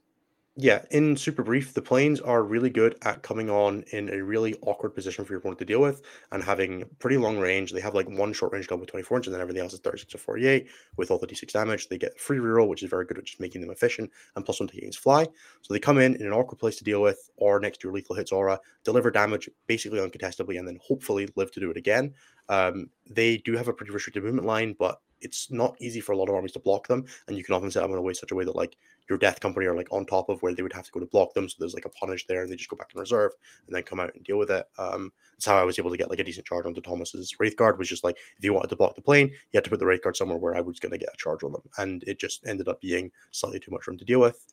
Um, if I had hit that charge, it would have definitely given me a lot of agency. Um, so just like they're very difficult to interact interact with damage output. They work into a lot of in a lot of different targets. They have very generally all around good efficient profiles, and they're not expensive. They're only 155 points. It's they're 310 points on my list. They're, it's not a huge investment um, for something that creates a very chaotic game state. Let's say um, where a lot of people just aren't equipped to deal with it very well. Um, and the more you can make your opponents struggle to deal with what you're doing, the better time you'll have to give a 40K just in general. And then the third question is what is one correct reaction and one overreaction GW will take away from this tournament for the balance patch, seeing the best players play? Eldar aren't broken, Jeremy, go. therefore they don't need changes. One that Accursed Cultist probably needed an adjustment is the proper reaction, and the overreaction is that Innes just covered it that they won't adjust Eldar enough. CSM will get hit slightly, which then bumps up Eldar overall, and we're still in the same boat that we've been in for the last almost six months. Reasonable. Uh, Davin basically just asked the same second question and then had an addendum that players from Southeast Asia mentioned jet lag as a significant problem um, with 12 hour time differences as a Yeah, I big would imagine. challenge for them. Yeah. Yeah. I- Uh, Dan, theory, a- that day was meant to be an easier bracket with the two games, four hours. Like I would like to hope that it was at least planned for, but I that was the it'll happen so far. intention. I think it actually makes it more difficult when you have those stretched out games because you still f- are going to play at the same pace that you normally play, finish your game, and be like, I've got two hours till my next game. Taking a nap is irresponsible because I won't necessarily wake up because jet lag. Uh, so I'm just going to twiddle my thumbs and then be more tired for my game too. Yeah, maybe they could have done the one game day as the like the first day, but Well, unfortunately, we have no method of keeping track of the time. So all right, we're going to go over to Dan's question. Dan F asks the favorite flavor of bagel and cream cheese. everything in veggie. What else would you possibly answer this with? I don't really like cream cheese. Veggie cream cheese, Yeah, it's fucking delicious. It's the move. salmon like cream ch- cheese. Ugh, gross. I, like chive cream understand it, but God, why? Yeah, Liam gets it. You would get run over by so many cars. I'm not convinced Um, Liam gets anything in life. That's just he gets the he gets rose bushes. besides results. yeah, rose bushes and, then- Warhammer wins. Yeah, I was going to say everything bagels and plain cream cheese or chive cream cheese. Those are my favorites. Yeah. Um, Garlic bagels, salmon fr- cream cheese. Fair. Uh, Preston says thoughts on scooped bagels, and I agree with Tom H's response to this, Just which is fuck that you are banned. Yeah, For that's- what's a scoop bagel? It's when you take just- all the no. bread out of the inside of the bagel, And you just have the crust left. and then you just have crust. Why? then you usually- It's some weird California shit. Oh, it's too much gluten. Sure. Just get We'll a gluten free bagel. We'll bagel. blame Ben for it. Yeah. That's a good idea. Uh, Luke G asks for first impressions on Necrons and Admech. Jeremy, any excitement to dust off the half Robo Boys? Which Uh, one is I built half I built an? Exorcist today, so that gives you an idea of how enthused I am about the AdMech Codex right now. Here you go. Um, in, in all seriousness, it's more just because I I'm trying to actually make progress on my sisters. Um, but I have read through both the books. I've gone through them in detail. The Necron book looks like it has a little a a few fun builds in it. If, if the points there are the way that they are in the Munitorum Field Manual right now, uh, C'tans are going to be hilariously hard to deal with because they just all got five up feel no pains because they thought that was a good idea. Um, yeah, you can't take enhancements on the uh, on the Transcendent C'tan anymore. But uh, if it's 275 and it has a five up feel no pain base, why not just take Like- three of them? Yeah, I mean, you should. You should at But that they still react, three. Um, in all seriousness, uh, on the Ad AdMech front, I do believe that there's some builds in there. Um, I just haven't really felt the Ad AdMech lately. Like, I just I want to make progress on the sisters, so I haven't been paying as close attention to the AdMech. I did help write the the Goonhammer review for it. There, the Skitarii Hunter cohort does feel like the strongest one in there.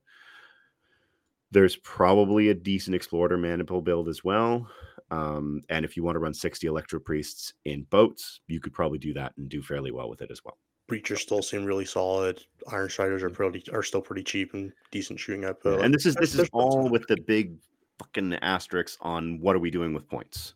Like, is it going to be the current MFM? Is it going to be what's in the back of the codex? Because if it's on the back of the codex, AdMech is just sad.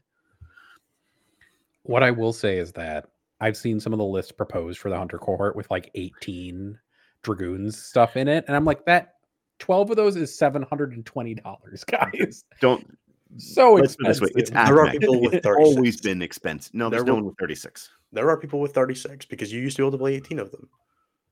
Yes, there are definitely people who have that many, but I was like looking at how much money it I've would played cost against to build before, some of like- those lists Oh, I remember that game. in US dollars, obviously. and it was over a thousand dollars, and I still wasn't out of like the models for two of the models so far. yeah, because you can field 27 of them now. Nine of the Jezzails, nine of the Taser Lances, and nine of the uh, It-. Innes, how glad are you to be done traveling for a little while?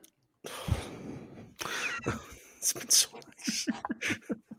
I'm like, I'm like, I'm gonna go and get on a train for two hours for a practice day, and I'm like not upset about it. So like that's the level of where I'm like the limit of traveling for me right now. I was gonna go down to England like twice in the next month, and I'm like, no, I'll go down next year. I'm not. I'm not fucking about. it. I'm. I'm gonna take a bit of a chill. Yeah. I have enough international events next year that I don't wanna don't wanna burn myself out too much. And then Innes, Dan has a question for you, which is what's in the box? And then I'll share a picture of the box. That's a pretty big box. It's I a bigger box than I.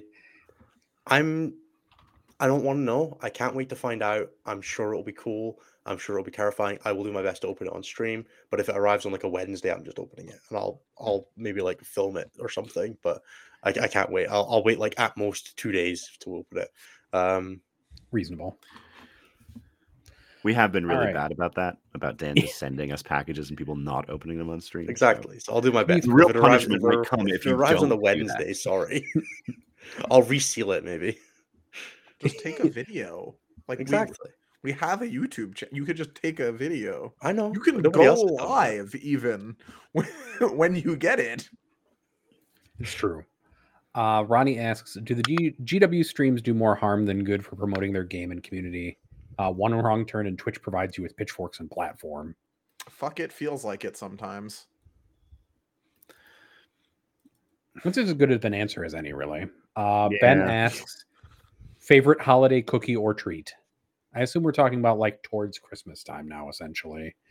Gingerbread related shit is good.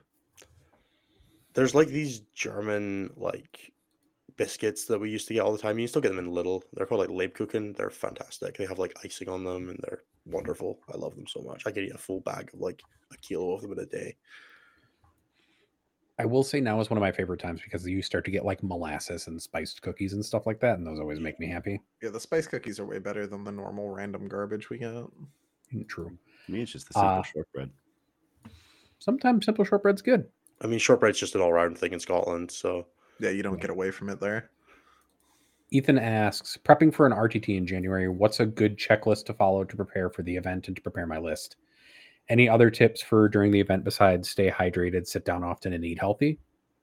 talk to the people that you're at the tournament with, have some fun, make some friends, find some practice partners, see who else is investing in going to events. Like, you know, develop yourself a bit if you're meeting new people, or hang out with your friends, have some fun. It's an RTT. Don't take it too seriously. That Yeah. seems like good advice. Yeah, Remember RTTs are where you test lists and you don't you don't have to rep list at RTT. Test some new stuff, play some things where there's no stakes. Right? You want to jam something for fun. You know, it's three games. It's not exactly much of an investment. It's a day. And I think the biggest thing is just remember that everyone there's to have fun. Except you, who are there to win. I am the fun killer after all. It starts to feel like that with world eaters after a while. Like I'm the executioner of cute shit. Adorable. anyway, Don't get cute. Bryant asks, for Anthony, how do you handle custodes as world eaters? First round of combat into wardens is rough. um, I tend to just jam them with like things that don't care, like Khârn, like Gone, fight first him. Um, my so I've played Custodes twice with world eaters. One of them was hilarious because the dude I charged Khârn into a squad with like five of his homies, and he didn't pop the start of phase feel no because he was gonna fight first there, which is reasonable, except uh Khârn fights on death and killed all of them. Flat three damage, AP2. Ow. Bye. um, so that was funny. Uh, but yeah, like look for stuff like that. Try and jam them up with like rhinos and shit. You have to multi-charge. Stuff's gonna die. That's the game. Um, you can you can pretty effectively face tank custodes with minus one damage exalt. Um, it just costs you two CP. Um, it just depends on like what they're hitting you with a lot as well. Um, but for the most part, those are kind of the kind of the plays. Um, custodians don't typically have great shooting, so put the master of executions with a 10 man and try and lean on that a little bit. All right. Now we're going to go into super chats. Uh, Dominic says the boys are back in town. Thank you for the ten dollars, Dominic.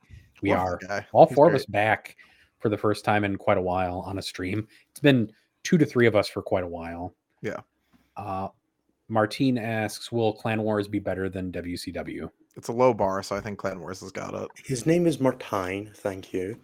Uh, or Marigold Victor Bell if you want to go old school. Um, um, Clan Wars is going to be great, man. We got Martine we got eight teams coming. It's going to be fantastic.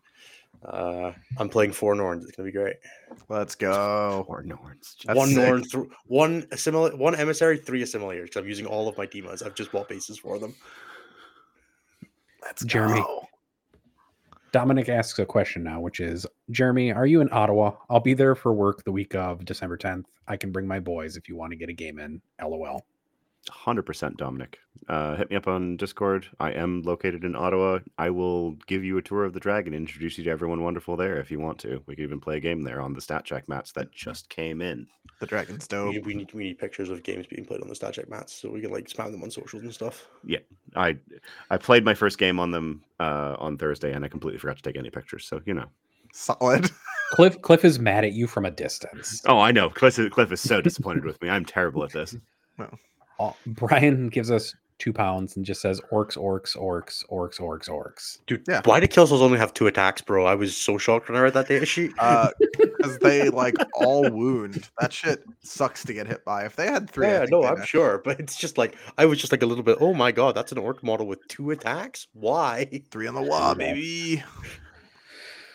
Jimmy B asks, "What are the prizes? Any models?" Ah, so Prizes was- at a GW event. so actually, actually, I will I will say Boris if you won, if you won, if you got best general or best overall for your system, you were promised one of everything that came out in 2024 for your system, which for Boris and Manny is a hell of a lot of product given where Just we're at. straight on the shelves. at Well, yeah, it's going to go Rouge straight on. Manny's shelves. So yeah, Boris, Well, I is don't it- know.